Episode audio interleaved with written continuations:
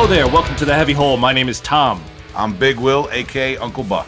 Justin still. Still Justin. And uh, today we're the guests. We were invited out to Kevin Hufnagel's apartment here in New York City at an undisclosed location. Uh, thanks for having us, Kevin. Yeah, thanks for being here, guys. Thanks, man. Uh, Ke- Kevin Hufnagel, um, uh, well well known guitarist in the uh, the underground music scene and beyond. Um, thanks a lot for having us out here to your apartment. Um, if you're ready to get going, uh, you know, as we always say, to be respectful of your time, we'll just start from the beginning. Okay. Um, where where are you from originally? Uh, Baltimore, Maryland. Baltimore, Maryland. And wasn't it uh, your mother played guitar, or at least had a guitar around the house? She played guitar, just uh, just you know, folk folk music. You know, simple, simple hum and strum kind of songs. Mm-hmm. Um, but yeah, it was always uh, always just lying there around the house. You know, so uh, even from a pretty young age, I I would pick it up, just sort of bang on it. You know. Yeah, yeah. I don't think me or my mom thought it was going to be anything serious. You know, as far as my interest in that instrument, it was just kids just bang on things. You know. Little did you know. That's yeah, helpful. but um, you know, then pretty soon I got into just music in general, pretty intensely. You know, from a pretty young age, just watching MTV and listening to the radio. And again, my mom played music around the house all the time. Um, so uh, yeah, eventually I said I wanted a guitar when I was ten, and she got me one, and this is it's off. History. What- yeah. Yeah. Do you remember what kind of guitar that was? Your first? Yeah, guitar? it was a, uh, brand called Series 10, which uh, I don't think anyone famous ever played. Um, it was like a budget brand guitar. Um, Yeah. There's this that band Hella. They were kind of this math rocky kind of band. yeah, wow. Their guitar player was the only person I've ever seen play a Series 10. It was, but he had it was just the guitar neck of a Series 10 attached to a Telecaster body. I later found that out because I, I I saw them live once and I was like. I didn't say anything about their music or their show, but it's just like I was about like I was like you, that's a s- you play a Series 10. I, I mean that was my first guitar. I've never seen anyone play a Series 10. Yeah, it's like, like Um, toy guitar, like first act and stuff like Yeah, that. yeah. I mean it looked cool. I mean it didn't actually didn't even look super cheap or anything. It looked like a you know typical 80s metal guitar of the day. Gotcha. Did, but, uh, did he explain? Like, was there any particular reason he did that? No, I don't remember. This is like you know 20 years ago or something. But um, Wow. I guess he just liked the feel of the neck or something. I don't know. All right. Uh, did, did you start taking lessons to correspond with getting that first guitar? Right away, yeah. And um, again, I didn't ask for lessons. It was kind of just like we signed you up, you know, and, and I went, and uh, I'm glad. You know, I'm glad. Yeah, yeah. You know, um, and uh, yeah, the first year was you know just boring, kind of learning how to read music and playing nursery rhymes and stuff. You know, and even though I really wanted to shred right away, like most kids do, uh, especially this is back in the '80s, so fast guitar is all the rage, and um, I still was pretty disciplined about it. I was like, yeah, let me let me learn the you know, let me learn the basics, you know. Um, but basically, after about a year, I was kind of like ready for rock riffs and stuff. Right, playing around. Yeah, I mean, a lot of a lot of people skip that step, myself Yeah. included. So you a, have to a go lot of people back. do, yeah. And I don't think there's anything wrong wrong with skipping that step, but it's just not how it happened for me. But I wish every day that I did not skip Yeah. that step. I was just like, got my first guitar when I was like 12. It's like, Ah. I don't need lessons. yeah, most people are like that. Kurt Cobain yeah. didn't I- listen. I don't even know if I would have wanted lessons necessarily if like I was given a choice. But Yeah. just kind of handed to me, and I was like, oh, well, I'll just go along with this. And I liked my teacher, and so it was a good vibe. Right. I actually am pretty. I mean, that's probably a important thing is like having a good teacher. Oh, 'Cause sure. if I think if I hated my teacher, of course I would have wanted to quit and probably would have never Yeah. started again. Um, Taking lessons, I probably probably would have continued playing guitar, but maybe yeah, would have taken a different Different route, yeah. Like, you know, picking up the, uh, guitar player magazines and stuff, and finding the tabs in the back. Uh, oh, I did all That was that. I was sub- I've subscribed to every guitar magazine. I bought all the VHS instructional videos. Yeah, I just took everything in. like a Uh, yeah. wh- what was your favorite instructional video? Because I know a lot of those were really ridiculous in the 80s. yeah, my favorite one was the first uh, Marty Friedman one called Exotic Metal Guitar. Um, it was before he was in Megadeth. He was like still pretty unknown, or like you know just kind of a Shrapnel Records solo artist, or he just had Cacophony that band. Um, it was great though, because like he, he um, his his approach is so unorthodox, and I didn't know much about music theory or anything at that point yet. So. Uh, and he seemed to not know any real music theory either in that video. So he was just kind of explaining things and kind of just kind of it was like really it was like really interesting stuff he was talking about, but kind of in this way that was sort of like he didn't he simplified it in a way that I could understand as like an eighth grader or something. And um, That's so I got, I got a lot, yeah. yeah. Yeah. and I got a lot from that video. Um, and then yeah, what are some other ones? I um, I had like the Eric Johnson one, the Vinnie Moore one. um, Frank Gambale. you know, I always want to get a few of those. What what was it? I don't know if it was part of an instructional video, but that Michael Angelo Batio, Oh, yeah. uh, like speed kills or whatever. that was was just, like, that, the that most was hilarious just, thing I've ever yeah, seen. That was just a, I didn't have that one, but uh, It's just like you know every other riff, the guitar changes like in the shot. He's just playing something completely different. Yeah. just get that, head. Yeah, it's great. yeah, More like a music video than like any like a, like a, lesson. yeah. it's Great. Of Nitro fame, yes.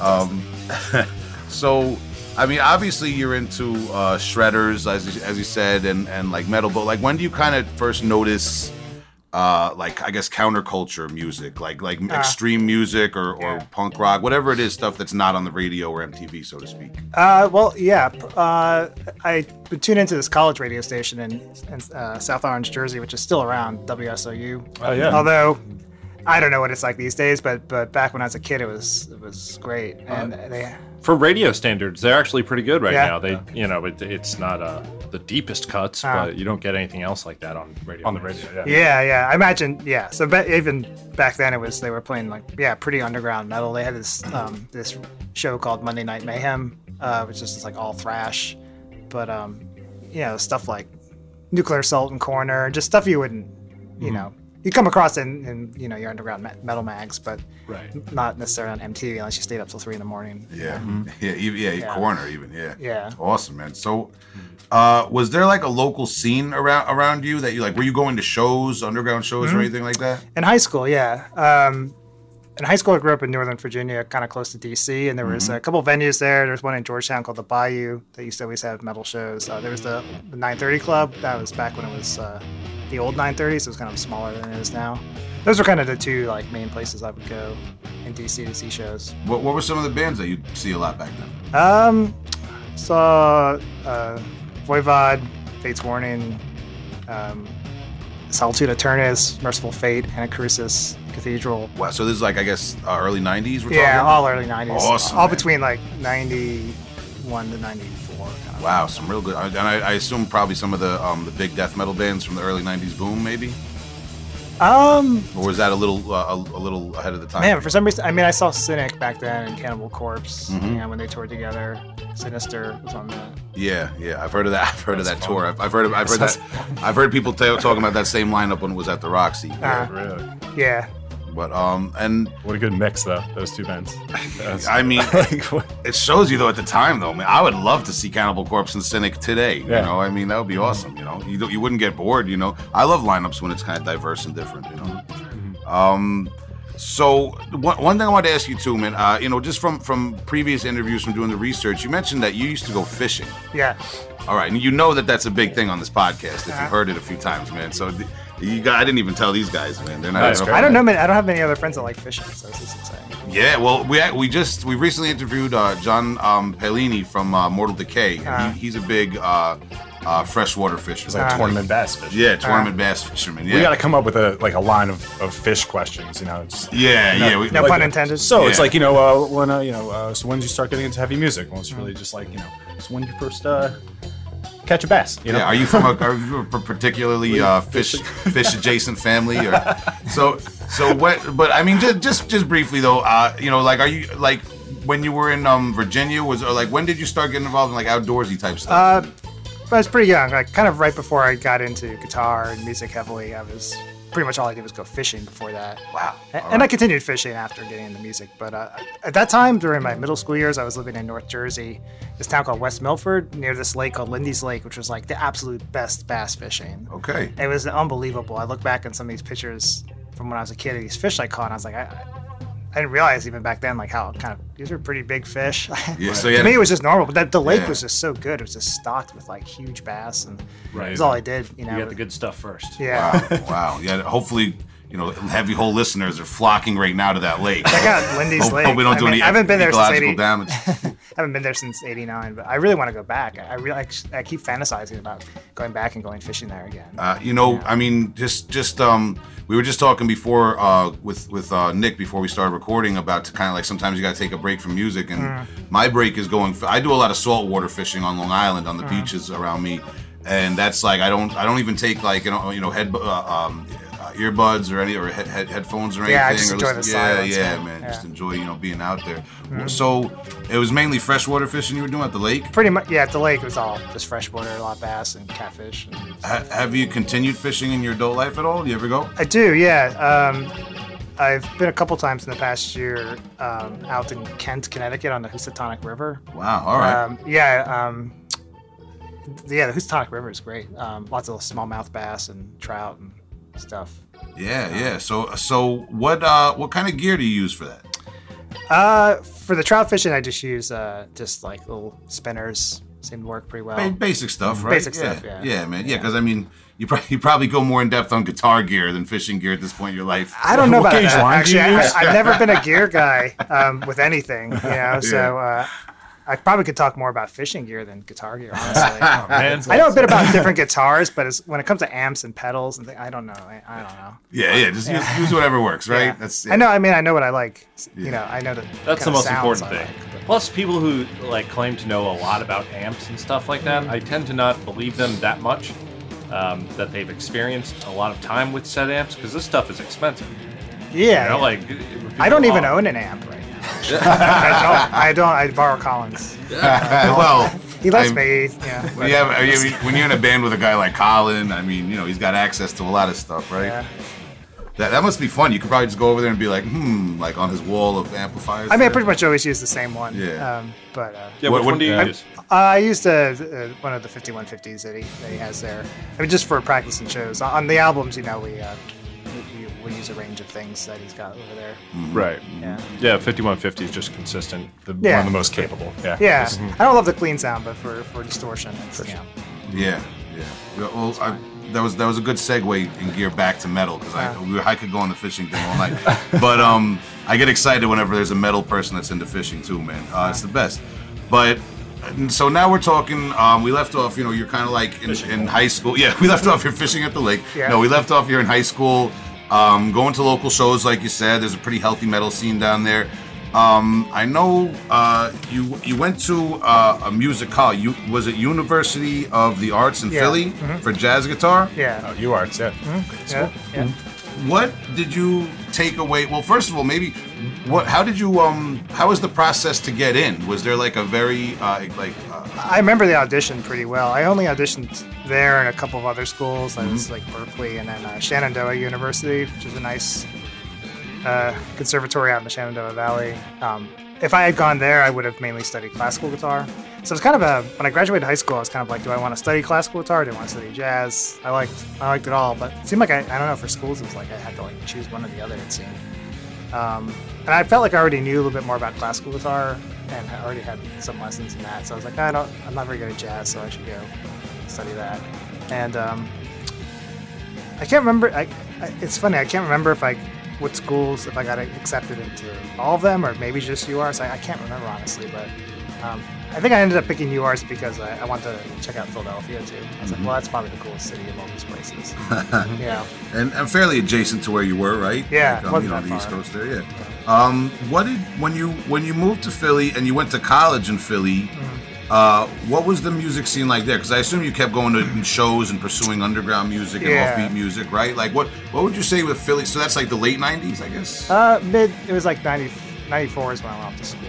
So what was the music scene like in Philly in the late '90s? Um, yeah, man. Let's see. Uh, there was places like the Khyber that it was like a that's like just a small little kind of dive bar that used to have a lot of good, uh, usually more like indie kind of underground stuff, but a lot of good bands would come through there.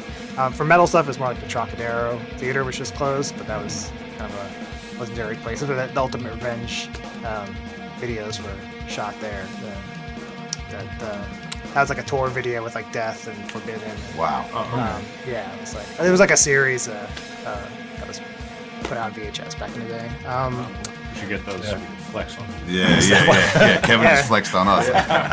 no idea what that is.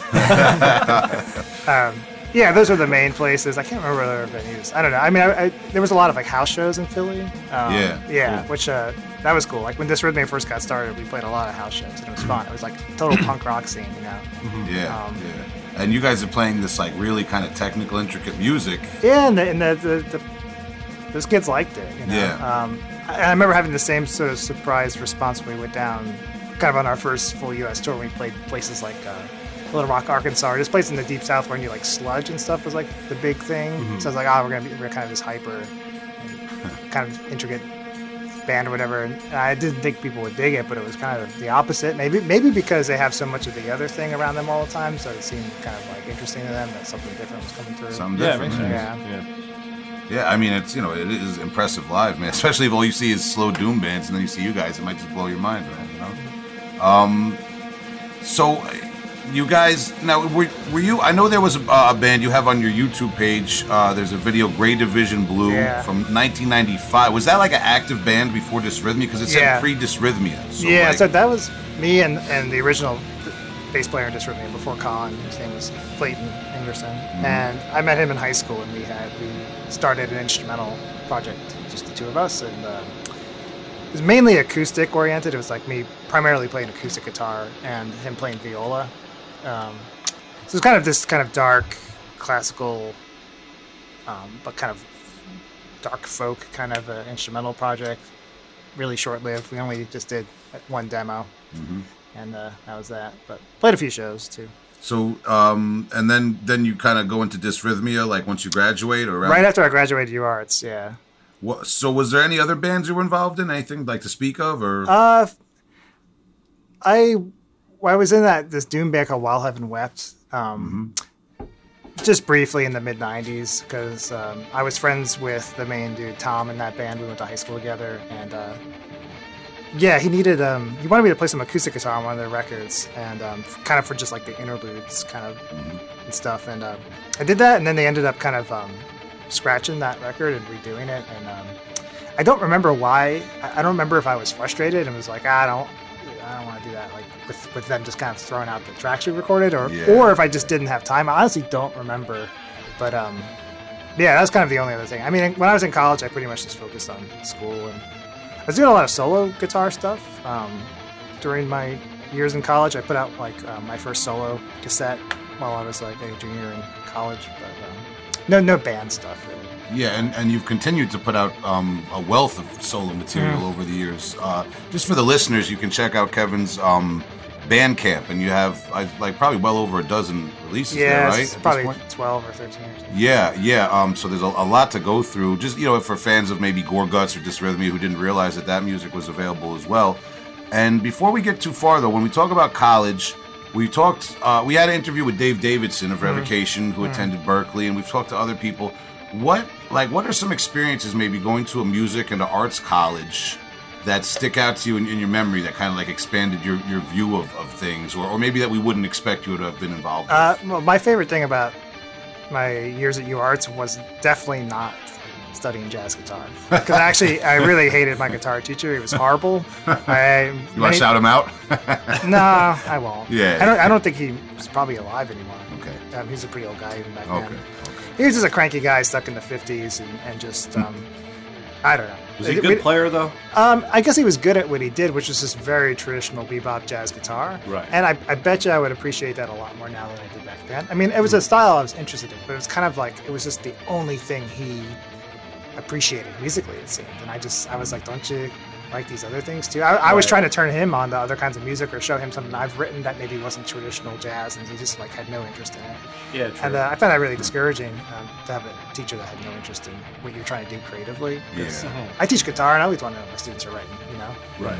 But anyway, um, no, my favorite thing at UArts was um, all four years I was there. I was uh, involved in this ensemble called, um, I guess the class was called In- In- Interarts, and it was um, musicians working with dancers, and you would just kind of uh, um, write a collaborative music and dance kind of collaborative piece that would be performed at the end of the semester. And usually it was like pretty avant-garde, you know. These, Yeah. these dancers were like modern, modern dancers into really you know, avant-garde music themselves and stuff. So it was, it was really fun to compose for that. That was definitely my favorite thing about UArts. Um, yeah, well, that, that's interesting you brought that up because I noticed on your YouTube channel there's several videos of a collaboration you did. Uh, maybe I get the name right. Deborah Goffey. Yeah, uh, it? golf. Yeah, Uh, golf. I'm not, I hope Yeah. I, I hope I got it. But she's a, a choreographer and dancer. Um, and that was at the Charter Oak Cultural Center in 2014 in Connecticut. Yeah, that was something I got through. Uh, again, another old high school friend of mine um, works at uh, the Hart School, I believe, um, in Hartford, Connecticut, and um, he yeah he like got me a grant um, to go do that uh, performance with this dancer, and we had never met before. It was totally everything was improvised. I mean, the music was composed. I just kind of played some of my composed solo stuff, um, and she just kind of improvised to it. Oh, okay, all right. Because I, I was going to ask you then, maybe going back to um, college, that like, what's the process for collaborating with a choreographer? Then, have you ever have you ever written music alongside a choreographer somehow? or- You know, it's funny because I, I feel like uh, when I think back now about my experiences in college, um, he- for some reason I don't remember much direction from the choreographer. I remember them mainly working with the dancers and us as sort of. It was very collaborative. Like I don't. It wasn't just like we wrote the music, then they danced to it. I think it was Uh, it would always start with some kind of improvisation. You know, um, I remember like they would just kind of move and we just kind of like watch them and follow along. yeah, it's interesting It because you're taking cool. like It was different. visual cues. Yeah, I like working music. from visuals. You know, Yeah. like, like whether it's like doing a soundtrack or like yeah, watching a dancer and interpreting that. It's a lot easier to get like ideas flowing than, than just trying to improvise just with your instrument. That that to me is can be really hard. Just sitting down with a guitar and be like, I'm gonna play an improv show.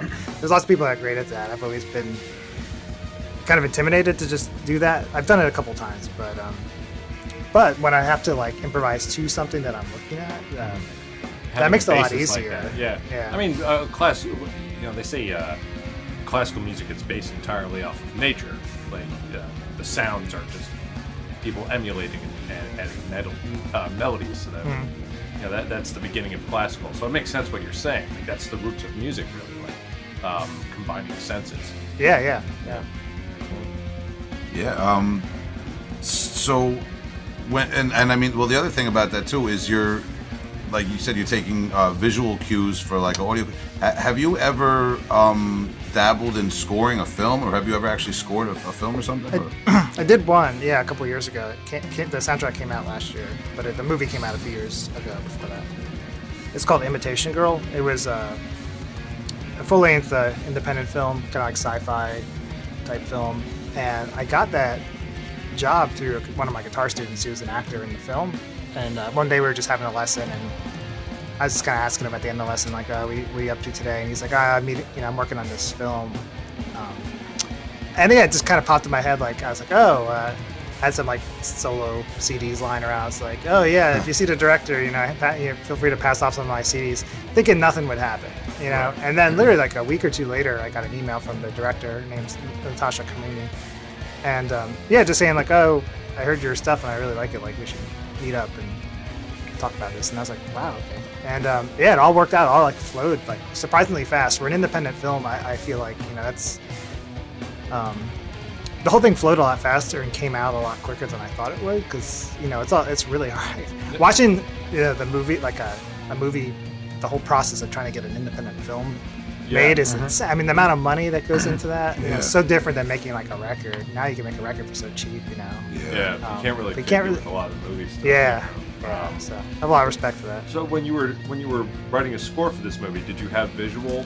Did you I- have like a rough cut, or were not of the whole film. It would kind of just be uh, um, just just certain scenes. So just kind of a, a, a one minute clip or two or three minute clip, um, and not not any kind of like order. It was just kind of like right? here's this out? scene, you know, and and I, I'd be given some direction like this is what's happening in the story, sort of. But um, yeah, it wasn't like that. I was handed the completed film and then sort of worked my way beginning to end through it. It was uh, kind of in this just piece by piece kind of way. Right. Yeah. And what was the name of that film? So it's called Imitation Girl. Imitation. Yeah, Okay. it's you can find it in the streaming services now. Okay, interesting. All right, I did. I didn't realize that. Um, slipped on slipped through my research. Uh, so like now moving forward, you um said Dysrhythmia uh, is going uh, shortly after college. You, you tour a little bit. Um, I, Dysrhythmia has like a daunting amount of music available. Uh, and again, just for the listeners, you can check out Dysrhythmia on Bandcamp, and there's a bunch of albums there, um, including uh, last year, 2019's Terminal Threshold. Yep. Okay. Uh, what I, what I wanted to go back to is um, your third full length um, pre-test, right? Yeah, That was mhm. that That's the was third one, yeah. that was not only the first one that was on Relapse Records, but the first one produced by Steve Albini. Yeah. Okay, so th- well, that's why I kind of wanted to touch on. There is Um, did those two facts have anything to do with do with each other? Did Relapse set you up with Steve, or the other way around, we, we, something? we chose Steve, um, and then through being on Relapse, we were lucky enough to have the budget to work with Steve. Although Okay. Steve, you know, he, he's the kind of, you know, recording engineer that will work with. If you're Nirvana, he's going to charge a certain price. If you're Dysrhythmia, he's going to charge a different price. You know, so he, he kind of, you know, Good. Yeah. yeah, He's it a fair varies. player. He's a yeah, exactly. That's Um, him. That's great. So, but still, it was like it wasn't that cheap. You know, it wasn't like money we could just pull out of our pockets. So, Oh, yeah. thankfully, Relapse took a chance on us. You know, with pretest and gave us what we asked for, and we're, we're totally cool with us working with Steve. I mean, they were all fans of his work, so they're, Yeah. they're stoked. He's got a you know, bit of a reputation. Yeah, Yeah, for sure. Pulls off some good work. Yeah, What, What- a cool opportunity, though. Yeah. Yeah, yeah. What um, so how how did you? Uh, I mean, I assume you're probably fans of of uh, albums Steve's produced or something. Like, how, how does the relationship begin with him? Well, really, it was. Uh, I have to say, it was probably mostly at first our old bass player Clayton's idea to work with Steve because he was a huge Shellac fan and all that, and Okay. and, and uh, Jesus Lizard and all the stuff he produced or recorded. Um, so it's kind of his idea, but of course, I was me and Jeff were down too. I mean, especially Jeff, you know, because like he's known for his drum sounds and stuff, and and um, yeah, I mean, he gets like the best drum sounds. So of course, our drummer Yeah. was was stoked on that. So yeah, it was just as easy as calling him up and setting a date. Really? Yep. Wow. And uh, and and signing. Hit anybody up. It's great. Yeah, yeah, yeah. love it. That's how we get some interviews. Yep. Sometimes we just hit you up. Yeah, yeah, it's that. Yeah, it's Oh, gonna reach out. Yeah, pays to network sometimes. So so uh, signing signing to Relapse though, because that was what that was probably the early 2000s, So 02, or 03 Uh, you signed to Relapse. Yeah, 2002 is when we signed, and 2003 is when the record came out. was or like would you would you have realized at that point like was there a big turnover in the way uh, record labels were carrying themselves and doing business because of the like, you know the advent of, of digitized Yeah, that was a weird time because that was right before. Or I can't remember when Napster was really huge. but was like, I think well- it was right. Maybe was it right before? Or no, Well, Napster think- was I- I think That was Napster like was around- 98, I think. Okay. but social media like MySpace might have been a thing but Right, it, just, it just wasn't it was like a weird in between time Yeah, you know? so people The were still kind of. sixty deal or something like that. Yeah, like no, I mean it was. I remember people were still kind of buying records back then because I remember, remember like you know, uh, Relapse occasionally giving us like uh, sound can sound scan numbers, and being surprised like wow that many people bought this record. I mean, the numbers were low, but to me I was like you know Yeah. that's look that looks good, and probably nowadays that would look pretty Oh good. yeah. Well, now I mean, now, yeah. anything would look good nowadays. You know. I mean, now just talking about that. Uh, Mm-hmm. Side note with that whole pirating music and stuff, that Mm. didn't really affect the music industry as much as the music industry did with streaming.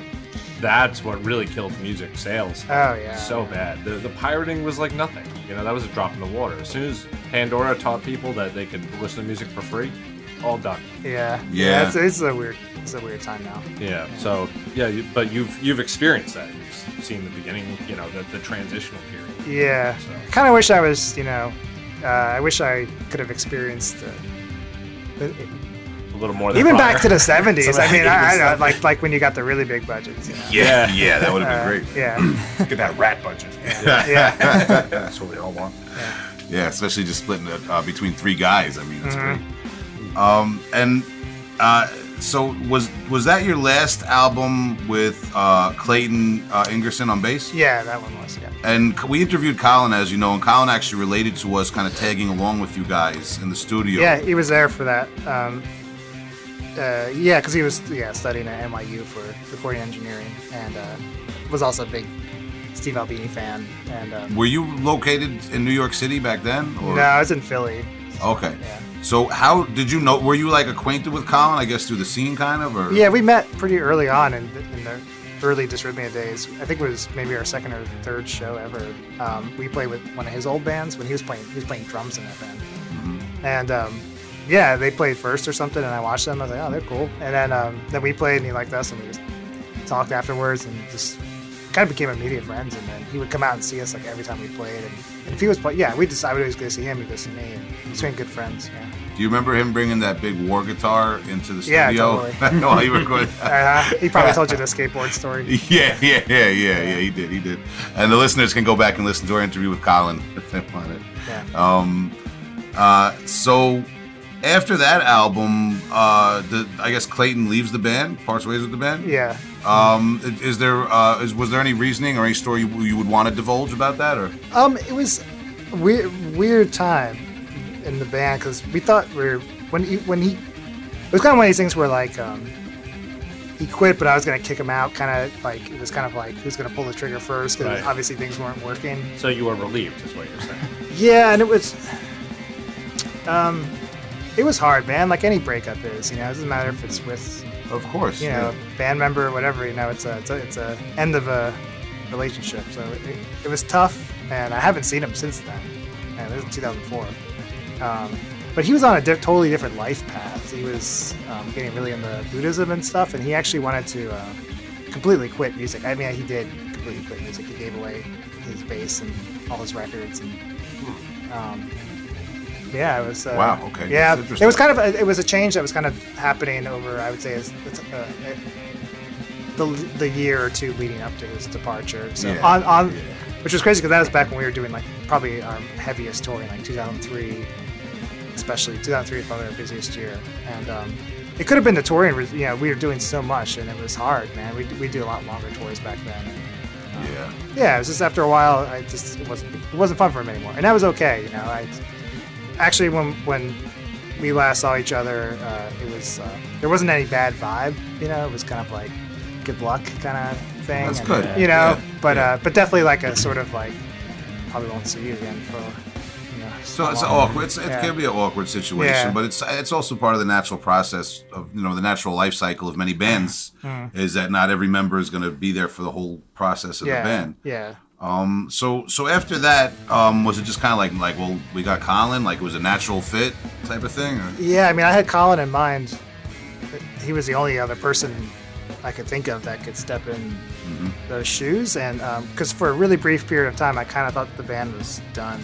Um, like Jeff was kind of, me and Jeff were kind of like, ah, it's, I guess this is it. You know, once we do Clayton, was like definitely not interested in the band anymore. Yeah.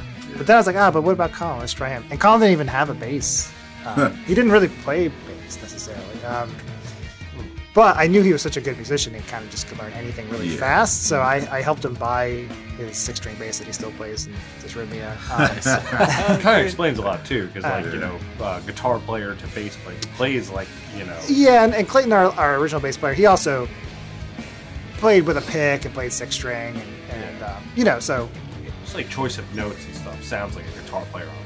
Yeah, Like, yeah. But and, understanding and that was part of our sound. So, so it was, it, uh, yeah, I couldn't think of anyone else that could fit more perfectly in Colin. And thank God, you know, he was he was like, of course, yeah, you know. And, um, I remember actually the you know the first time we jammed with Colin, he still hadn't had a bass yet. We actually jammed with him when he just only had a, a Warr guitar, so he was playing like the Warr guitar with a pick and just on the bass strings, you know, kind of trying to play that like a bass. Hey, that that's uh, that's commitment right there. Yeah, and, and, and it was kind of we were kind of working on and when we knew it was really going to work was like at that at that jam we were working on like a new it was like some new riffs I had that ended up becoming a song on the next record. So he was you know we got to see how you know, he was like writing a part for the song you know and then I love the part that he wrote and I was like obviously of course he can play this stuff but he can also write stuff that perfectly fits with my writing and so Right. it just it was great it all worked Right, out natural obviously. chemistry. yeah Well, that was going to be my question because then in 2006, the next album is Barriers and Passages, right? Also on Relapse Records. yeah What what would you say was like the change? Was did Colin contribute a lot to that record? That was a weird transitional record because uh, half of it is stuff we had written with Clayton, and then um, the other half of stuff we had written with Colin. And then, but Colin was kind of interpreting some of uh, all we had um, to work with uh, for the stuff we wrote with Clayton were these sort of like pretty crappy sounding basement recordings that were just recorded on like a, like a radio, so they were just really distorted, kind of hard to pick out the notes Yeah, and stuff. yeah. But uh, Colin did a really good job just kind of picking out what he could. Um, of what he could hear of the bass, and then probably you know changing some things. Um, but yeah, half that album is stuff we wrote while Clayton was still in the band, and then sort of reinterpreted when Colin joined. And then the other half was like brand new stuff that we wrote with Colin. okay, and you said like I, I know uh, touring kind of slowed down once Colin was in the band in that era, right? Sort of. It, it slowed down. I would say after, well, especially since 2012. Um, okay. but in general, we definitely toured more when Clayton was in the band. Um, but we've really slowed down past like seven seven years or so. Well, I mean, I guess I guess you could say it's probably not like natural because of uh, life, you know, um, Yeah. re- real life, quote unquote, and other projects and other things like that, right? Yeah, it's a it's many different things, and uh, it's just I think it's just natural that that happens unless you're Metallica, unless you're a band that's that's really making a Yeah, if it's your primary income. yeah. If you're really making a living off it, then Right. then yeah, you'll just keep touring, you know. But uh, Yeah, if you're not, yeah. it gets really hard after a while. Yeah. Yeah, of course, of course. Yeah. Um, well, that that's that's interesting though because then uh, 2009, the next album is 2009 Psychic Maps, right? Yep. Again, Relapse Records, but that's the first one where you where you go with Colin Yeah. uh, at Thousand K uh, Menegroth, the Thousand Cave Studio. Yeah, Um, and Colin has produced that album and every album since by Dysrhythmia, right? Uh-huh. Well, so I'm just getting at the point, like, what? I mean, that's a big shift then, having like an in-house producer from within the band doing doing everything. Right? yeah, it was great. I mean, it was so I was I loved I've loved everyone we've worked with. Um, you know, recording engineer wise. Uh, but yeah, it was so great to have someone in your band who knows what they're doing, um, recording your record. Uh, you know, because we didn't feel as much pressure to, uh, you know, it wasn't. I mean, the clock was ticking, but it wasn't like time is money so much. You know. Yeah, And, um, yeah.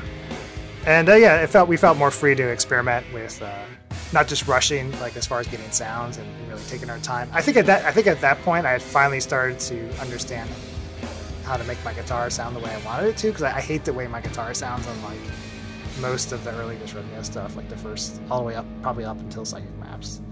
Um, okay. I just don't like the, the guitar tones. I don't know. I just kind of didn't know what I was doing. Um, and and the recording engineers that we reco- recorded with for those albums um, weren't about to boss me around as far as how my guitar sounded, which you know to their credit. But uh, Yeah. I, I almost wish somebody did tell me like, yeah, you should work on that tone. But, Be more producer. It's a it's a delicate balance. It's a Yeah. fine line to walk. You don't want to be uh, over overpowering or bossy either as a producer. I'm sure you know. Also, they sound good, so it's fine. maybe it's, it's, not what you were envisioning. But Yeah. like you know, I'm I'd not rather be a- I think they sound like I'd rather get better albums. as time goes on than, than peak right at the beginning and keep Right. getting worse. figure it That's out. okay. Yeah. Yeah. I Slow mean, climb. so much of a guitar player's tone is like what you can afford at that one point in time, and Yeah. like what you're using. Yeah. So like if you get into it, like if a producer can just like give, tell me the secret, man. You know what I mean? Like uh, if you could help, like open it up. I mean, what was it like? What was something that like opened that up to you? Uh, well, really, it was it was Colin probably feeling comfortable enough, especially when he was recording our first record for us.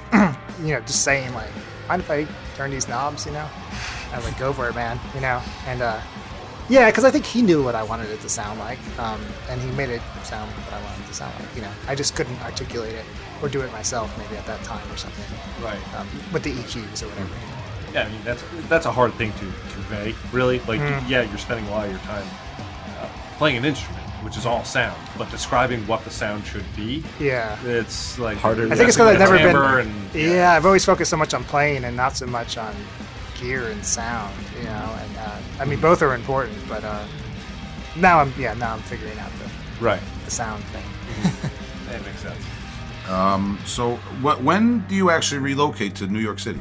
That was in 2005. Um, so 2004, uh, that's when Colin joined in uh, like August, I think, 2004. Uh, so for a whole year, from summer 2004 to summer 2005, we were rehearsing at Colin's, and I was coming up from Philly, and Jeff actually had moved to Boston for that year. Whoa. Because he got a job opportunity, and Yeah. it was kind of right at this time where we didn't know if the band was going to still go. So Yeah. he took the job up in Boston.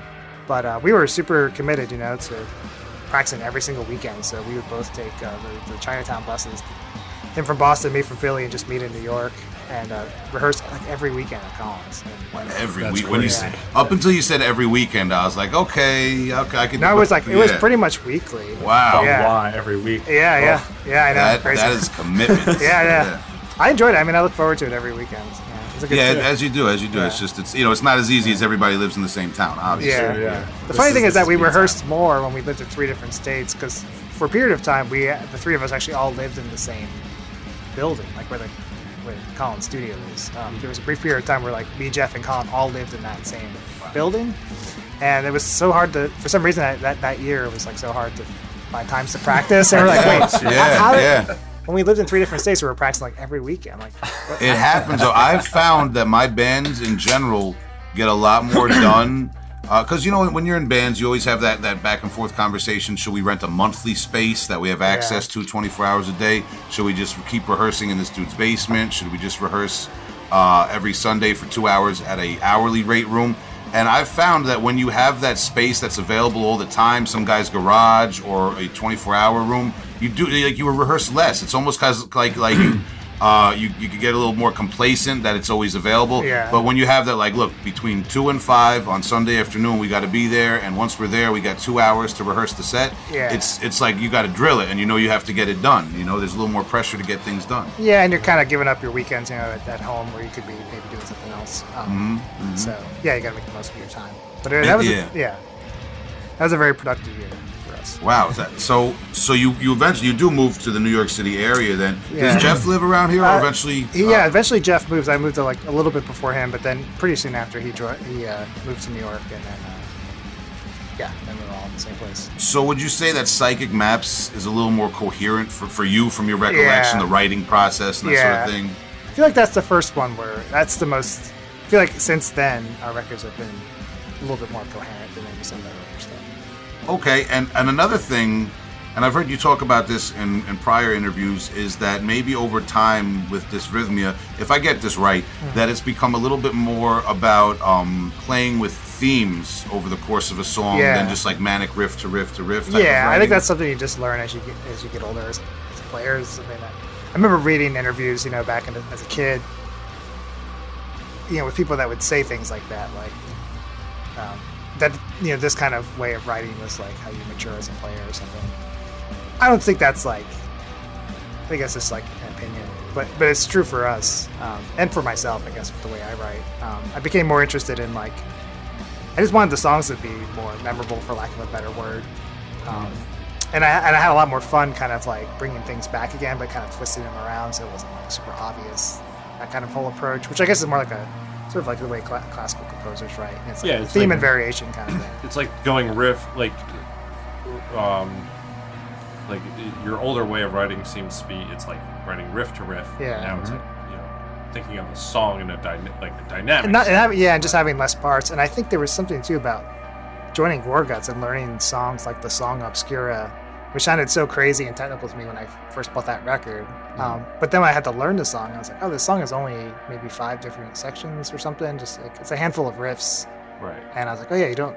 I mean, that's not an instrumental song. They're singing to kind of carry the song too. But uh, Mhm. but still, it made me realize, like, yeah, you don't need like, tons of parts. You know, you can you can do a lot with just a few really strong parts, and and make variations in those different Right. parts. Ro- yeah. Um, which leaves room for play. You know, like Mhm. you, you can just mess around with stuff, and like when you're rehearsing like that, and you have that mindset, like let's do this a little longer. Becomes like more of a natural feel. You sit in a pocket. And I think the thing that still keeps Dysrhythmia hopefully sounding s- still somewhat diverse, I guess, like as far as the material on the records is, um, you know, both Colin and I contribute at this point pretty much equal amounts of material. And I think we, we, we gel really well um, when we write parts to each other's songs, but I also think we write very differently. Like Colin writes definitely more.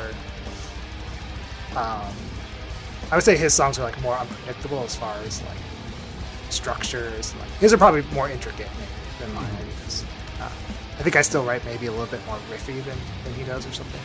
Um, but I like having that. Those two different kind of ways of writing, you know, together. Is is it fair to say that Dysrhythmia has adapted a little bit more of a metal sound over the last several over the last like three albums? I yeah, I mean, especially with the new one, it's pretty metal. Yeah, well, yeah, because um, I mean, you mentioned joining Gorguts. Let's go there because you joined Gorguts in 09, right? Yeah, Is uh, that is yeah. that after Psychic Maps comes Uh, out? Actually, it was um, we technically we joined in 08, but Okay. um, yeah, that was when Luc first asked us, and so that was we joined right before, yeah, before Psychic Maps came out. Yeah. okay, so at that point, are you like, um, are you jamming with Luc Lemay and trying to work on material during the writing of Psychic Maps? I can't remember. That's a good question. To that point, well, I'm just trying. I'm just Uh, trying to infer like what kind of influence Gorguts or Luc might have Yeah, I mean they were Dysrhythmia. Yeah, I mean they were already an influence like before we got asked to Yeah, join. so it's, it's, it's, Yeah. it's not really a clear cut line. I get it. Yeah, yeah. Yeah, I mean, there's a riff on like uh, on track three of Barriers and Passages, that sort of towards the end of the song, um, that we always called the Gorguts riff, and this Mm-hmm. was back in 2004, like right before we ever knew we were going to be in the band. So they were already Right. kind of I mean, for sure, an influence. Well, there's obviously a reason he contacted you. And uh, from our interview with Colin, we know that I guess you guys were on tour with Dysrhythmia, and uh, you got the phone call while you were on tour. You know, like, like Yeah, it was a, it was a, technically it was a MySpace message. I remember. yeah, to, to my, uh, to towards my, the tail end of MySpace, yeah, then, right? yeah, it was. business on MySpace. I'm lucky I even checked my, yeah, my inbox. Yeah, it's crazy. That's how he contacted me. So what was that message like? Um, yeah, it was kind of like Luc here, you know. Um, yeah, I think he explained that he saw a YouTube video. It's funny because I think the song he mentioned that he said he watched on YouTube was the song that he was just talking about that has They the, had Gor- the Gorguts the right there. Yeah, perfect. and, he, to and he says, you know, he told me like Steeve Hurdle, you know, the guy, the other guitar player who played on Obscura. He was like, oh, he showed me, he showed me this YouTube video of you, of you guys, and like, he's like, I want you and Colin in the band if you, if you want, want to join. That's and I, yeah, and I remember like reading this and like, is this a joke? But I, I And- felt pretty, pretty confident it wasn't. And then I, yeah, I went downstairs and told Colin, and he was like, what are you talking about? but uh, yeah, pretty soon it all, yeah, we start corresponding through regular email. And, It was like, P.S. Wow, please man. put me in your top eight. yeah, yeah, yeah, top ace. yeah, right. Remember that. So, uh, did, did Luc Lemay amazing. Live in New York at that point? No, no, he was, he's always been up in, in uh, Canada. So, so did you travel up there? Uh, Uh, at first, he would come down to Colin's mostly, because Okay. because at that at that time we had John Longstreth, you know, who was living up in like near Syracuse or Albany, yeah. I think it, near Albany, and um, Saratoga Springs. I think it was. So anyway, Luc would uh, he would come down and pick up. He would usually drive to John's because that was kind of like a halfway point, um, and then stay at John's, and then the two of them would drive down to Colin's the next day, and then uh, yeah, we usually like spend all weekend at Colin's uh, writing and demoing stuff. Okay. Um, and the now you join in 8 Hmm. Um, Colored Sands doesn't come out until 2013. Yeah. So, uh, you know, obviously, Colored Sands is uh, this very involved album. It takes time to write that material. But in the meantime, you also joined um, Sabbath Assembly and started the band Vaura, right? Yeah, uh-huh. Uh, so I mean, that's that's a pretty busy time period in itself. Like, not only are you collaborating with Gorguts, uh, but but you joined two other bands. You want to talk a Yeah. little bit about that period of Well, time? that yeah, um, it's funny, you know, like when you when you when you when you join a band, sometimes it's not as uh, sometimes you don't realize you're really joining the band. Sometimes, like with Sabbath Assembly, it was more like uh, I was like a guest. I was kind of like a session musician, and I just only played on one song, and that was on for their second record. And um, I enjoyed working with them, but that that was kind of that, you know. I figured, and um, then what ended up happening was that that record came out, and then I ended up getting this tour offer for Europe and playing like part of that was like playing a full week in Finland or something. And Dave Nuss, the main um, kind of the main dude in the band, um, contacted me again. He was he was like, "Would you be interested in like playing guitar on this tour?" And um, so yeah, that might be fun. I had the t- I had the free I had the time free, so I, I did it. And um, then we got back from that tour, and he's like, "So now we're writing this new record. Do you want to play on that?" You know, and he was always paying me like as a, like a session musician to do it, do this stuff. yeah, Um, yeah.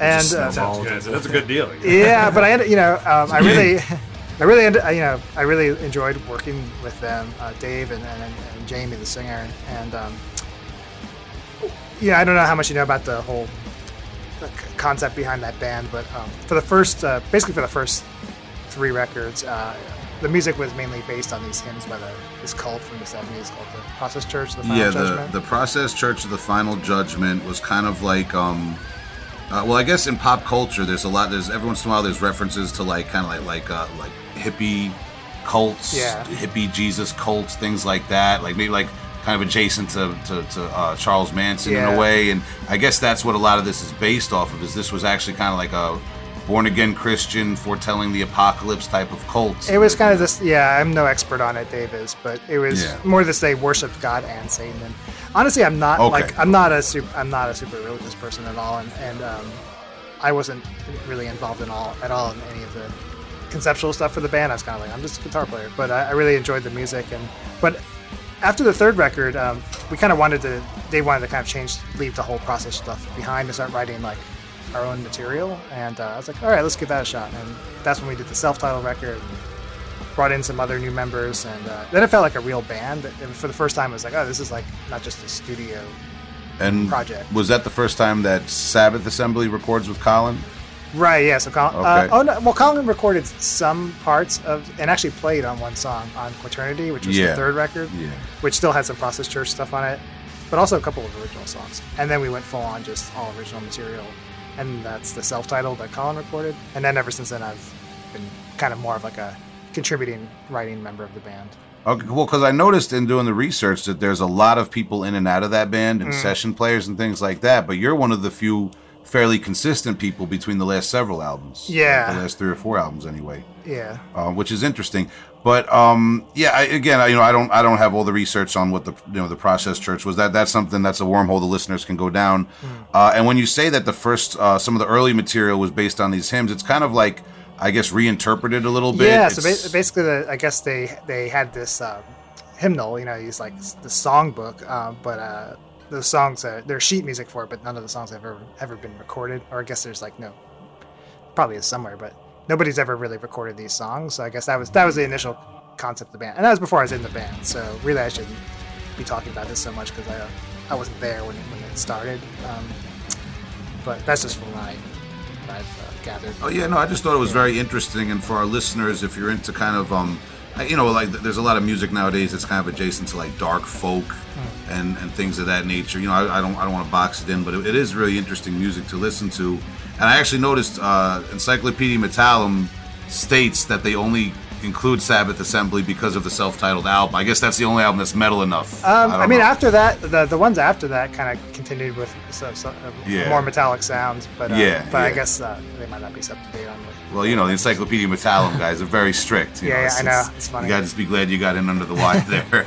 So, so, um, and also let's not leave out Vaura because Yeah. Vaura starts around the same time. Yeah. And the first album, I'm sorry, the, the uh, Selenelion Yeah, yeah, is released in 2012. You, you want to Yeah. talk about that? yeah. So that was another thing where um, uh, I met Josh, the singer, and we just met at a show. We were talking about music, and we had the same sort of like really eclectic tastes and all different kinds of music. We're like pretty much the same age. We, we also grew up kind of like liking all like a lot of the same music, and so we felt a real kinship there. And then he just happened to mention it, like, yeah, I also am a musician, and I've got this like whole album basically, or like most of an album demoed, and I kind of want a guitar player. And again, I was thinking this would be just like another like kind of session kind of thing, and I was like, I'll I'll just be this session guy. No. I mean, as long as I like the music, I'll do it. You know? Three albums Yeah. later. Yeah, uh, yeah. Um, so yeah, at that time I wasn't, and that's actually before I joined Sabbath Assembly or did anything with that band. So this is Oh, like okay. this is actually 2009 or 10 or something when I met Josh Oh, and all right, okay. Vaura. okay.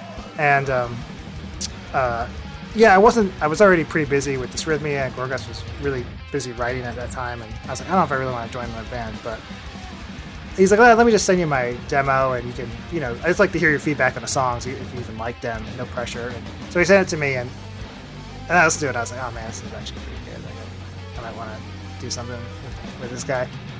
And um, so we, we- yeah, so we started working on music together, and then pretty quickly we got um, Charlie and Toby, the other guys, involved, and uh, yeah, we were really um, for the first couple of years we were really writing quickly. And, yeah, we put out those two albums like pretty much back to back, and yeah, things have slowed down with that band a little bit now. Well, well, yeah, because you put out. Um, Se- I'm just, I'm hyped that I can pronounce it. Selenelion. Yeah, yeah. Okay, in 2012, and uh, uh, word flex right there. yeah, the, Yeah. the, the English language flex. Uh, in 2013, uh, The Missing, Uh-huh. and then um, there's a gap of, of about five or six years, and you put out Sables. Yeah, last year. Yeah. Uh, yeah, and that was a little bit um, of a progression or a departure from the, the sound. Mm. Um, obviously, with several years there to, to progress. Uh, it seems like you guys went from more of like like like it's, it started out kind of a, I guess a kind of post black metal so to speak thing, like Mm. informed by black metal and extreme music, but also maybe uh, goth and new wave. Yeah, definitely. And it seems like it's going a little bit more in that electronic goth kind of synth uh, sound. Yeah, it's way. album. It's not a metal album at all. Like the new one, the, the guitars are very sparse. It was Mm-hmm. kind of fun to make a record where like I just played like really minimally, um, Yeah. just just very texturally and just kind of sparsely and just you know just playing a few, just a few notes, letting them ring. I- like it's nice to do that sometimes. Coming from Dysrhythmia, it's a switch, I, I, right? yeah, I need to. You know, I need. I, I- all the projects have to kind of like be different for me to kind of stay interested in them. you Of know? course, yeah. Um, yeah, yeah, it's definitely a departure from the earlier stuff. Um, and uh, that was our. Uh, uh, I remember like that was kind of one of our things we wanted to do even right from the beginning was you know, we I don't know, just be one of those bands that can kind of just go anywhere and, and not be stuck. I mean, we kind of you know we had that kind of black metalish with with some of the blast beats and some of the songs early on. Um, but the reason why the first two records kind of have some similarities is because we kind of wrote all those songs at this, around the same time, and actually half of the missing was recorded while we recorded the first record. So yeah, so It's like a set kind of. yeah, we, yeah. So anyway, that's that's why there's kind of like those those two records are very kind of like compatible together, and then the, then the third one's so different, you know, because Yeah. the third one's when we kind of were like felt like we were starting fresh. You know. And that was that band we should note is with Toby Driver. Yep. Who people probably uh, some of our listeners probably know from Kayo Dot, Maudlin of the Well. He's been involved in a lot of projects. He does work, he composes music by himself, things like that. Um, go, going back, what's your relationship like with him? Did you know him before Vaura? I did, yeah. We uh, actually Maudlin the Well did a show with Dysrhythmia um, in Philly, I think in 2002 or something. Wow, it's probably cool. Three. That's awesome. Yeah, um, yeah, I like those. Uh, I think yeah, the, the they had just put out that double, double album at the time, Bath and Leaving Your Body Map, and I was really into that those records. um, so yes, I just I, I forget how I got in touch with Toby, but yeah, we just kind of set up that show, and I think that was probably the first time I met him, and uh, yeah, we just stayed friends. Yeah, uh, very like kind of eclectic musician, prolific. Uh, he's been involved in a lot of things. I just thought that was interesting um, that you guys come together on this kind of unexpected project. Uh, and and so I mean we, we we talked about how that period was kind of busy for you between I guess 08, 09, 13, um, Sabbath Assembly, Vaura pops up, and you're also at that time um, working with Gorguts, Yeah. uh, and and I guess writing uh, for Colored Sands. Mm-hmm. What what part did you play in the writing process for Colored Sands? Um, for that album, it was uh, I wrote one song entirely, or you know, I wrote kind of the foundation of a song. Luc. The way it works with that band is like, uh, you know, most of the time Luc kind of writes a song, and uh, when he sends an idea, it's pretty much like done. you know, um, Yeah. especially as far as his guitar parts, it's like it's all laid out, and like even the repetitions don't really change. You know, it's like he. So it's really great to work with that because it's like it's not just like here's a riff, like can you Yeah. do something? Something with you could trust, like trust the vision and just like elaborate on. Yeah, what's interesting about working with with Gorguts is like I was already a fan, so I feel like I could um, I could listen to it and have more of a fan response almost to like the music he mm. was sending me than than like as a, as opposed to kind of like something where I'm writing the riff and then I don't like this is cool. I, don't know. I mean, most of the time I know if I like something when I'm writing it, but sometimes I don't, and then it will take like maybe one of my other bandmates being like, "Oh, that's great," to like be like, "Okay, yeah, that's a cool idea." Mm. Anyway, with Luc, it's it's it's great because he just sends a song, and then it's like all I have to do is just sort of add my own part over it, and, and it's really fun to write guitar parts to his guitar parts, and uh, yeah, so that's basically the way we work. But I wrote the song Absconders, Colin wrote Forgotten Arrows, the rest Luc wrote, and then we just sort of added our own parts on top. Yeah. And um, did you guys like wh- when when was your first live performance with Gorguts? Uh, I was in Boston in 2010. We did this short run with uh, Bloody Panda and Portal and Krauss Wow. Um, okay. around MDF. Uh, so we played MDF and then played uh, yeah Boston, Philly, and I can't remember where else. New York. The New York show was the best one. So you're uh, so you joined Gorguts, and it's 2010, so that's a few years before Colored Sands release. Mm-hmm. I assume you, you you learned older material Yeah, yeah. play live. I really had to, I had to practice a lot to get that stuff down. I mean, what, it must have been a little nerve wracking, right? Oh, yeah. You know, being a fan of Gorguts and coming into the Definitely fold. felt the weight on my shoulders to live up- live up to you know uh, fans' expectations and and my own. I didn't want to let anybody down. Didn't want myself down. Yeah. It was tough in the beginning. Yeah, I had a, little bit of stage fright at first, you know, especially playing the older, like the original Sandy songs, because it's it, that that kind of style of guitar playing wasn't uh, intuitive to me. That sort of Right. You have to like relearn tech or learn techniques. Or, yeah, it's like the riffs are just um, in these patterns that I just don't aren't intuitive to me. So it took a lot of practicing, but it was good. It was good to kind of have to be a Maybe. proper death metal guitar player. It's the kind of thing that just makes you a better guitar player yeah, all yeah. the time. Yeah, yeah. Yeah. Being challenged. It has to be kind of interesting too to like uh, join the band with like somebody you already know and are familiar with their playing style. I- that- Colin, like yeah, like, I mean, that was- you know you don't really hear like a tag team joining. You know, joining Yeah, like, a Yeah. Uh, Dave Whitty actually would. Uh, he was. He, I remember he would always tell me like it reminded him of when uh, Paul and Sean joined uh, Cynic joined Death. You know, and, uh, Sure, yeah. Chuck kind of took them as like a duo, kind of similar thing, I guess. But yeah, it was def- Yeah. definitely yeah, happy to have Colin along with me. But definitely made me, feel comfortable. Yeah, drafted drafted as a team, like two like football players that go to high school together Yeah. and get drafted to the same. Yeah. college. um, uh, and It's like the Legion of Doom to WCW yeah, in the yeah, exactly. Yeah, you come as a set. Um, so, I mean, Dysrhythmia had obviously done a fair amount of touring and playing out live before that. But is it fair to say that with Gorguts, you were playing like the, the more like the highest profile shows you had played to that point? Pretty much. I mean, Gorga, I mean, uh, Dysrhythmia did a couple of like somewhat, I wouldn't say big tours, but like playing theaters and stuff. We, we Yeah. more so in the early days when we signed to Relapse at first. Um, but yeah, for sure, Gorguts was playing like yeah these, especially uh, in Europe, especially like these festivals that it's just were like totally surreal to me. Um, just the size of the crowds and also just the, the other bands we were playing with, all these sort of legendary old school bands that I loved as a kid. You know, Yeah. Right, playing yeah. on the same stage and uh, yeah, it was quite surreal. So seas of people. Yeah, and um, what's funny about playing big shows is I thought I would be more nervous about playing huge festivals. Um, but really, uh, those people, they feel so far away, and like the stage is so big. And um, I don't really look up very much when I play. And I don't know, it's, it's weird playing those big festivals. You, you, you honestly, at least I do, I, I sort of forget that there's anyone even there. I, I'm like really into the music. It's not that I'm not, you know, it's kind of my eyes are closed, and I, I kind of forget anyone's there. And then if you, you know, I watch the footage later, you know, I'm like, wow.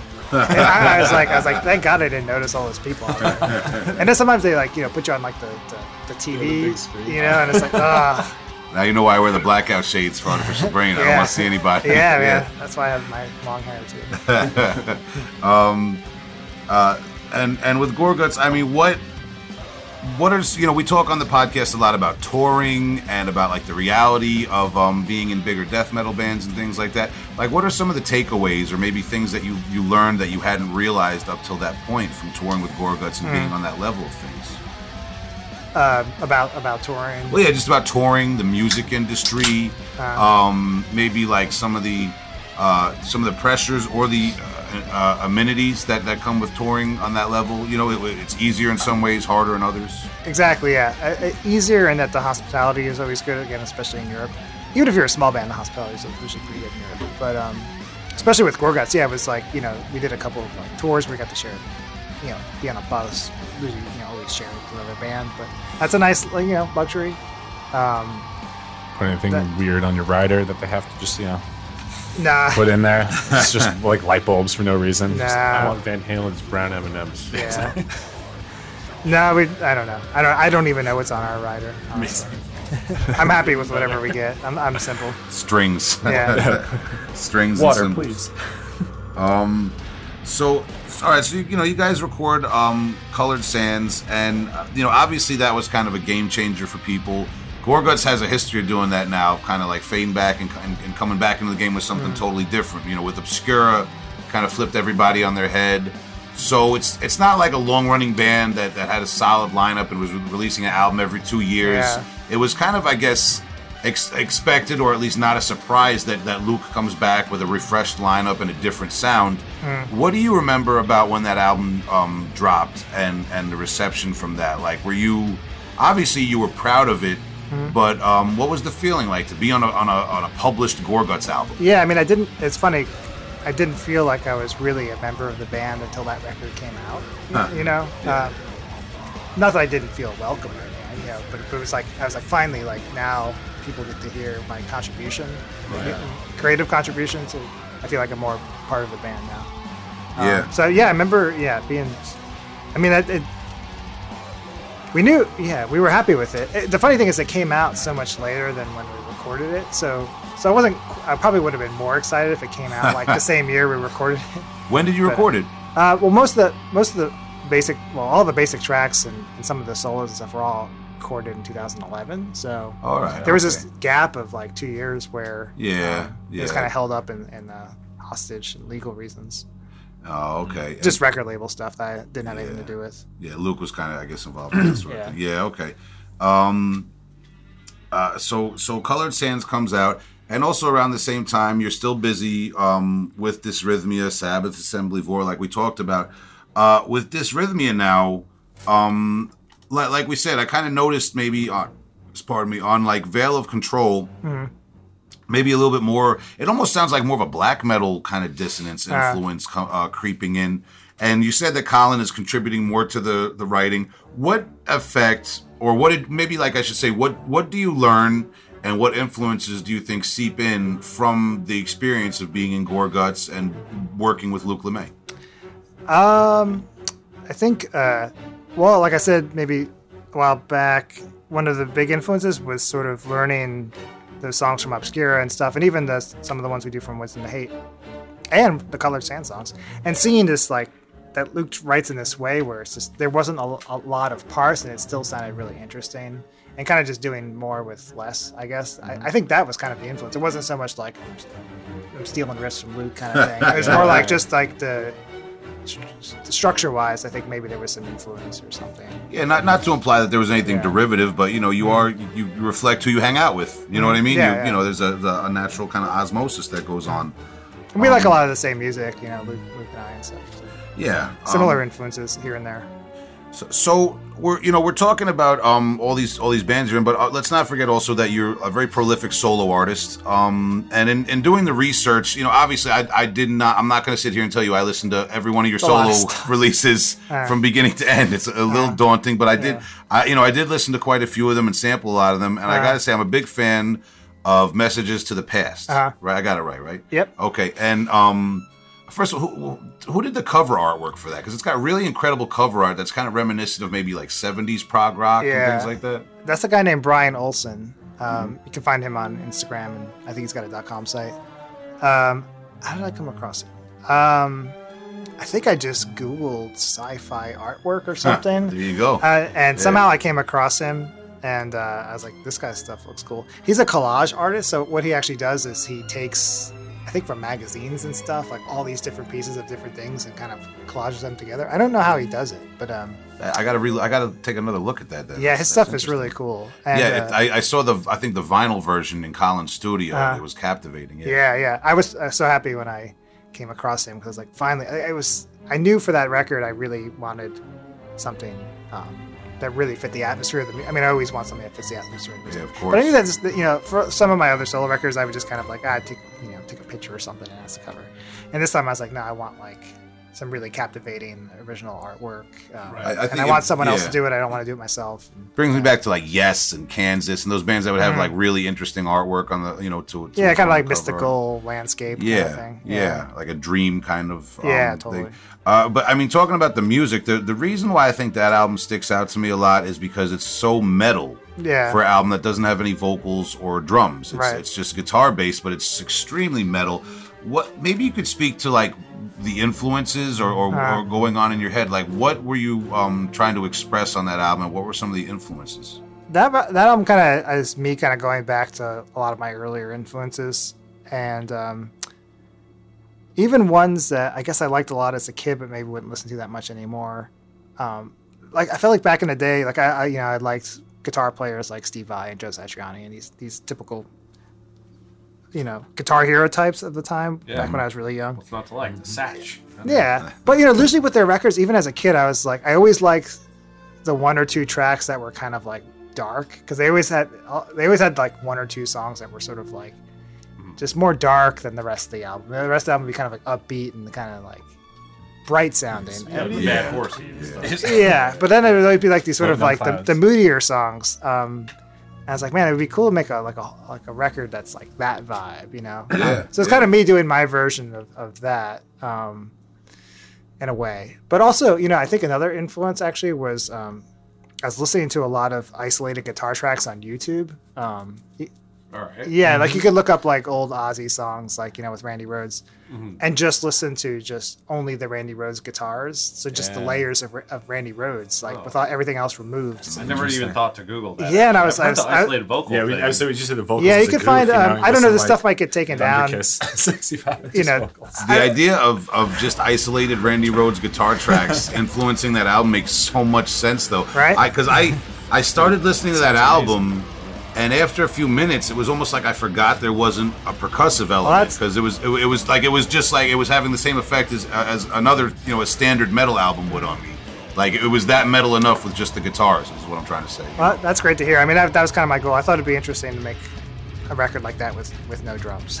Yeah, yeah, uh, really yeah. interesting music, man. And um, you know, I pass it along to some people I know who maybe aren't as extreme metal centric Hmm. It's, as it's I really am, melodic. you It's not too to me. It's not too extreme or anything. Well, you know, I have a soft spot. We've talked before about for like Fates Warning, Queensryche, Oh, yeah, that sort of yeah. thing, man. And it, I feel like it hits a lot of those. Face nerves. Warning a huge influence on my guitar playing. Yeah, actually. yeah, great band, great band. Um, what what is like while we're on it? What's your relationship with with prog rock? Like you know, we talk about Yes Uh-huh. and those type of bands from the Uh-huh. '70s, that type- that type of thing. Are you into that sort of thing? Yeah, yeah. Um, some of you know, like I love Rush, you know, and uh, it's crushed. rest you in peace, Neil. Exactly.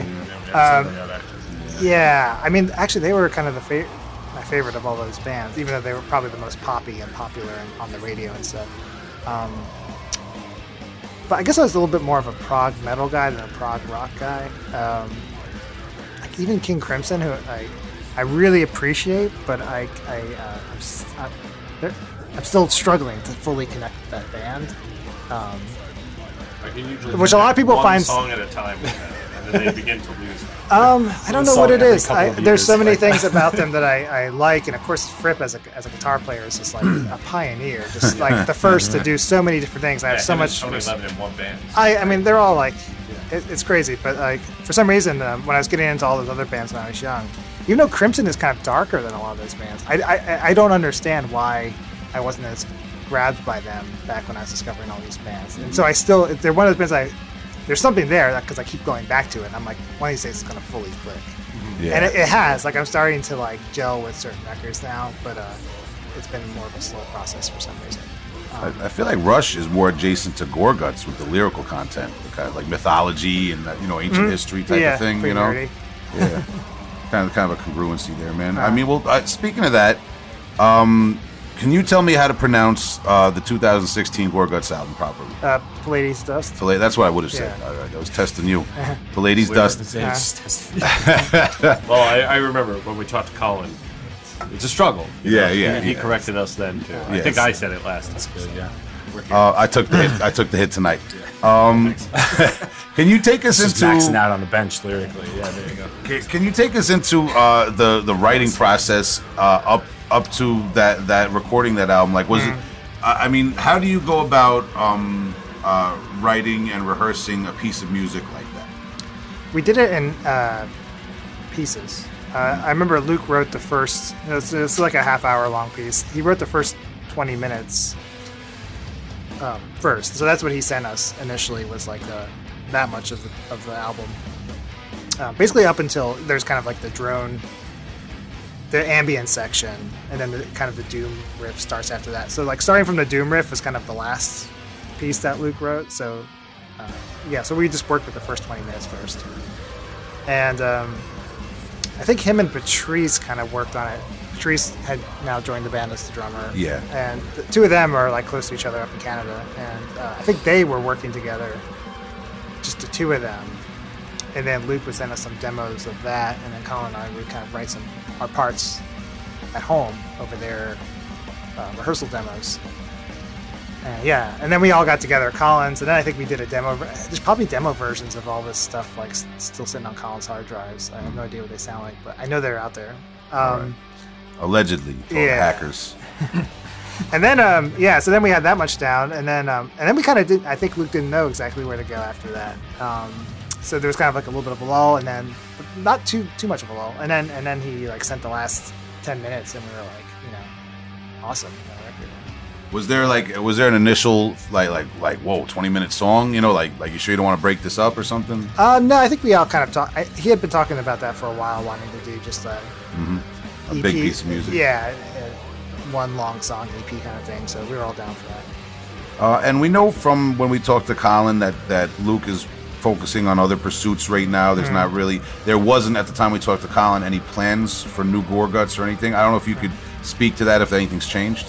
Since Um, well, all I can say is, really, there's no news. yeah, yeah, um, yeah. all I can say is Lu- Luc says he wants to make another record. Um, we're just kind of waiting for him to send us yeah. something. Well, you can't rush greatness. No, and, and we're you know, we're just being being patient. Just uh, check your MySpace. yeah, Yeah. check. You never know. Yeah. He's still trying to message you on MySpace. it's still pretty big in Canada. Yeah, yeah. Um, well, let's talk about in 2019. Dysrhythmia puts out uh, your latest album, Terminal Thresholds. I feel uh, like I like my personal opinion. I would say it's like your most metal album, your most kind of like chunky, Yeah. uh, you know, aggressive thing. Like like you were going towards a more um, dissonant, like I said, dark direction with the two albums prior to that. But Terminal Thresholds is pretty metal. Yeah. Is, is there is there? I, I mean, there was about four or five years between messages to the past and Terminal Thresholds, but those albums are so metal. Is there any connection there? Uh, or kind of. Some people have, have said that they kind of hear okay, they hear some of that messages to the past influence on Terminal Threshold, which I, I can see that because uh, Terminal Threshold has like guitar solos on it, not too many, but a few, and there's like harmonies and stuff. And I don't usually do that on Dysrhythmia stuff, and I felt more inspired Yeah. to do that this time. Plus, um, you know, Colin's playing guitar instead of bass on a couple of the songs, and a lot of times he's doing harmonies with me and stuff, and uh, that all kind of gives it more of this, a little bit more of like a older metal kind of sound, like old school. You Yeah. said you said instead uh, instead of bass, or is Yeah. he doing double duty? No, so he's. uh, some of the songs is just two guitars and drums uh, instead of instead of bass. Oh, okay. Yeah, which is something we've never done before you know, until this record. And uh, yeah, we like the way it sounded. Uh, I love, yeah, him playing guitar too instead of bass. It sounds sounds fine. He's a great player. Yeah. Um, yeah, a couple more questions before we wind down about um, Dysrhythmia. Um, uh, playing uh, for so long um, in a band that has had no vocalist, in an instrumental band, have you ever been? Uh, have you ever played shows or been on lineups? uh, Been in front of a crowd that just didn't get it? You know, for some reason, it didn't go over because of that reason. Yeah, um, I remember when we were touring with, uh, well, a couple, a couple of the times we toured with like relapse bands. Um, we had some hecklers in the crowd. Uh, I mean, one of the most extreme ones was this. we're touring with High on Fire, and there was this. Um, it was in Arizona, and we were we were playing, and there was this guy like all the way front and center of the stage, but with his back to us, not like looking at us. And uh, That hurts. yeah. And he was just wait. He was just waving his hands at the, at the crowd, like like move back or like go away or like get out of here, kind of like that kind of motion. And, and we're playing. I'm like, what's this guy doing? Uh, Is he a bouncer or something? Like, is there a fight in the crowd? You know. And, and we finished. Our, like I think it was after our first or second song, and he just like we stop, and I'm like tuning for a second, and he just like shouts. He's like to the crowd. He's like, everybody, go home now. These guys are horrible. Like he says something like that. And I was like, who the fuck is this oh my god! I, uh, What an I talked to him afterwards. I was like, what's up? Why'd you do that? You know, and he, he was just kind of like, oh, it was fun. Troll. Yeah, Troll boy. he was a troll. Yeah. It's like "Yeah, I don't have no words inside my head. And But I kind of, need to I kind of the more words." respect for, for like an in-person troll than an online troll. Yeah, well, trolls have been around Yeah, forever. yeah. The, the internet just gave them an easy way out. Yeah. You know, stand you could troll from home. Um, all right, so we were we were talking about uh, I think um, ter- Terminal Thresholds, Yeah. uh, the the latest Dysrhythmia album. Um, and just for the listeners too, if you are like on the East Coast, I punched it up. Uh, obviously, at St. Vitus on February 14th, Valentine's Day, you guys are playing with Artificial Brain. Uh, shameless plug. Who's that? And Blood Incantation. Uh, band band death metal fans may have heard about last year. Uh, I don't. Yeah, I don't. That new album's out. If you haven't heard about that new Blood Incantation album, uh, and and March 26th at the Metro Gallery in Baltimore, uh, and March 28th at Milk Boy in Philly. Yep. Right. Love that name, Milk Boy. Yeah. Yeah. It's it, it- Full cream in Philly. Yeah. it's, it's like cream. a, it's like a kind of like kind of like a joke we had with the Blood Incantation guys, and it became a venue. I love that. um, but so that that's Dysrhythmia coming up. Uh, is, are you guys working on any new material? or Anything? I know sometimes you take a little time. Yeah, not yet. I literally need uh, at least six months or something after a record comes out to kind of just we just kind of focus on just playing the shows Mm-hmm. and playing the new record. Um, it always is a it's always uh, hard to get started um, on on uh, a new album with that band for me. Yeah. Um, just 'cause I, I feel a lot of uh, it's just when you're a band that's put out now. I don't know what's this not going on the ninth record, I guess now. So yeah, it just gets a little bit tougher as you go on to keep. Um, I feel like we always keep, hopefully, succeeding, um, like with kind of surprising ourselves with every record, and hopefully not repeating things we've already done. Um, but yeah, it always feels like a challenge every time. So uh, haven't haven't haven't uh, stepped into those shoes yet.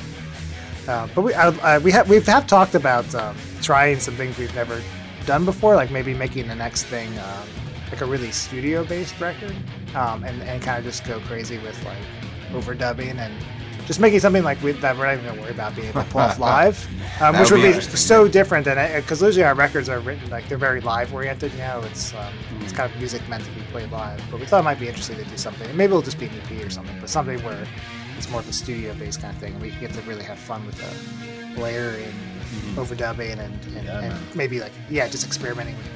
I don't know, just making something more abstract. different instruments on there. And, we, and you know, being that we just did a pretty metalish record, I, I you know, my my thing is always usually to want to do something pretty different the next time. So I, I don't think the next record will be like super metally like this last one was. You know? Mm-hmm. um, so those are just ideas, but no, no music yet. Right. Well, I mean, you, you get started with those thoughts as Uh, yeah, as I like coming up with cons. I, I don't know. I used to always just kind of let things happen and not really think about a concept or direction. And sometimes I still do that, but more so lately in more recent years, I, I like kind of thinking of a concept first for a record. Like this one's going to be like this, you know, and, and then that kind of helps me get. Uh, it's kind of what we were talking about before about making like a soundtrack to a film. It's like uh, I'm not looking at anything, but I have like a concept that I can write down and look at a piece of paper on and be like, all right, this is a direction. And I Yeah. don't have any music, but it's a direction to follow. It's like, yeah, being directed by somebody to Right. make something like this or go in this direction. I, that kind of helps me get started. And it might totally Mm-hmm. change. It helps me get started, but then I might do like write. Usually, a lot of times with this really, I always throw out the first song I write. yeah. Like they'll help me get started, and I'll write something. I'm like, it's okay, but it won't really be like the best. yeah, it's kind of like a know burner song, like getting into. The, Yeah, it's just kind into of the groove. Yeah, exactly. That's cool. That, con- yeah, that concept thing too is kind of a maybe uh, adjacent to the um, uh, maturity of songwriting as well. You know what I mean? Where uh, you're thinking more about the bigger picture than yeah, sort of like totally. part by part. And as you play with the same people longer and longer over the years, you, you kind of know like what they're going to add to the sound, and I, that's a, I think that's a, I haven't touched on that, but that's probably s Hmm. another reason why I think maybe Dysrhythmia's music's changed over the years. Is I feel like when I'm writing a song, when I was writing songs in the past. Um, I was always like trying to keep myself really interested and entertained as I was writing a song. Like this riff got to go somewhere else next, you know. And I wasn't thinking about like what my bandmates were going to add to this thing I was writing, and and now I do, you know. And, and that's the thing is like usually I can repeat the same riff or something eight or ten times and not be bored because Colin and Jeff are building some really interesting thing in the rhythm section on top of that. Right. Like play, uh, gaining like trust over time. Not that you don't trust these people, but like their tastes. Right, and they, they- they still surprise me every time. But uh, yeah, just kind of knowing that it's okay for me to play something maybe more numbers of times than I would have in the past because they're because I'm not you know now I'm thinking about what they're gonna add. Totally. And usually Colin's always playing something totally different than I'm playing, and so yeah, keeps Keeps it fresh. keeps it fresh. Yeah. Yeah. Um, and are, is there anything else coming up from any of your other bands and projects that people should be looking out for in 2020? Nothing this year. I think all the bands are just kind of slowly getting back into the groove of trying to work on new stuff. I mean, Sabbath Assembly kind of has a bunch of songs actually already written and demoed and stuff. So uh, I don't think we'll put anything out this year, but we have that band has kind of a direction and some stuff started, but um, none of the other bands yet. All right. Um, and you know, we we want to, as we said, we always say we want to be respectful of your time, and you were kind enough to invite us out here to your apartment tonight. So, um, we we didn't even get into really talking um about teaching guitar and some other things, but. Uh, maybe that would leave us open for a part two sometime when you have some new music to uh, to promote Sure. or, or something of that nature. Um, uh, but before we get into the recommendations, uh, another thing that we didn't really get to explore with you, and we wouldn't want to rush, is I know you're a fan of uh, film in different uh, degrees, different ways. Um, I know you, I've heard you talk in other interviews about uh, kind of like B horror movies, and, Yeah. uh, things like that, and, and, and art films. Maybe just to give us like a taste of that, I was going to ask if you could uh, recommend a few movies based on different criteria. Uh, if you could maybe just recommend us a movie based on uh, the soundtrack. on the soundtrack. Um, well, um. Not to put you on the spot. Well, one thing that comes to mind right away is actually the movie Eraserhead. Eraserhead. Yeah, because uh, there actually is a sound a soundtrack for that album, um, which I have on CD. But uh, you know, the the soundtrack is very abstract. It's kind of just and it's like ambient noise. It's kind of um, I don't know. I used to think of it as like one of the one of the earliest examples of like industri- like true injust- industrial ambient kind of experimental music because Right. that came out in '76 or something. Wow. And uh, yeah, the the the sound. I mean the the way sound and music is used in that film is so subtle. I mean, you know it's there, but you almost forget that it's there. And a lot of it's just kind of low rumbling and stuff. And then there's those really eerie sort of like uh, I think like Scott Joplin like piano like ragtime piano Right. pieces that kind of um, are in, in the movie here and there, and but they're like really reverbed out and like buried in the mix. And uh, Yeah, and there's that like one stage piece. right the- in heaven. Um, yeah. yeah. Um, which is um, that film is haunting in a lot of ways. yeah, it's one of my uh, favorite films. Yeah, David Lynch really pays attention to sound. Yeah. uh, throughout his stuff. Um, what? I'm, I'm drawing a blank. Oh, never mind. I was gonna get more into David Lynch, but um, yeah, It's like it- a it- Twin Peaks. A lot of, I mean, yeah, I mean, a lot of his, all his movies have good soundtracks. Um, Yeah. But yeah, who else? Well, I mean, I'm gonna remember like after you guys leave, but Well, it's funny. What you just said reminded me of the movie Legend uh, with Tom Cruise from the '80s, and how there was. There's two versions of it. There's a version with the score by Tangerine Dream, Yeah. the synth group, uh, the early synth group, and I guess there's another version with, I guess, maybe what was considered more like commercially palatable Yeah. uh, background music. But um, the Tangerine Dream score it makes a whole different viewing experience. you know, yeah, and the soundtrack is so important. Just, Yeah, just like an album cover is for an album or something. You know? Mhm. I mean, you can still enjoy an album if that's a horrible album cover, but it, It adds a lot if it's a great album. right? Yeah, Yeah, yeah. Um, well, okay. Mo- uh, moving on. What about a movie that you would recommend just simply for its kind of like absurd B movie quality? Um, well, I talked about him recently in another interview, but uh, uh, this director named Neil Breen. Yes. Yeah. Yeah. Uh, he's got a, in particular, his movie called Fateful Findings. I mean, look it up. Okay. It's so absurd. I mean, What's that it's um, all his stuff. All his he has a bunch of movies, and they're all kind of the same, actually. But that one's the best of them all, I think. But it, it's just they're very like um, conspiracy theory, like driven, and he always plays some sort of like mad computer hacker, um, you know, anti-government hero or something. And, um, but you know, it's like he he, he he's um, he stars and directs and writes. Like he does everything, kind of like Tommy Wiseau did for The Room, I guess. You know. And, um, uh, What year is that? uh, that one was from maybe like I don't know mid two, mid 2010s or something. Um, it's kind of hard to find his stuff. He take like every time someone puts it on YouTube, he, he or somebody who his manager, um, it always comes down pretty quickly. Hmm. he can probably find some clips or anything, but it's hard to find. You have to kind of order the the, order the the DVDs DVD. directly. Okay. And Colin has them actually. He, he, he, he's ordered a couple of them from him. Nice. Yeah. So check out his stuff. I mean, it's. I think you'll you'll, you'll find it amusing. Yeah. Yeah. I know that name. I feel like I've seen something. but Now I'm gonna have to. Pass. He's a quirky guy. I mean, he his, his movies. He, he, you know, I've watched a couple of interviews with him, and he uh, he's really serious. He seems really serious about them. Like it's not like a joke, you know. Um, And uh, yeah. just just for the listeners too, I do have to reference and give credit to the Rock and Roll Beer Guy. Uh, that was the podcast I believe you were on a few months back, uh, and I did listen to that in research for this show. And you do talk about uh, your taste in movies a lot more on that podcast. Um, uh, so so just one more. Uh, what is a movie you'd recommend based just on like artistic achievement, emotional engagement, like a, a, a, a like a kind of a good, engaging movie, well done piece of cinema?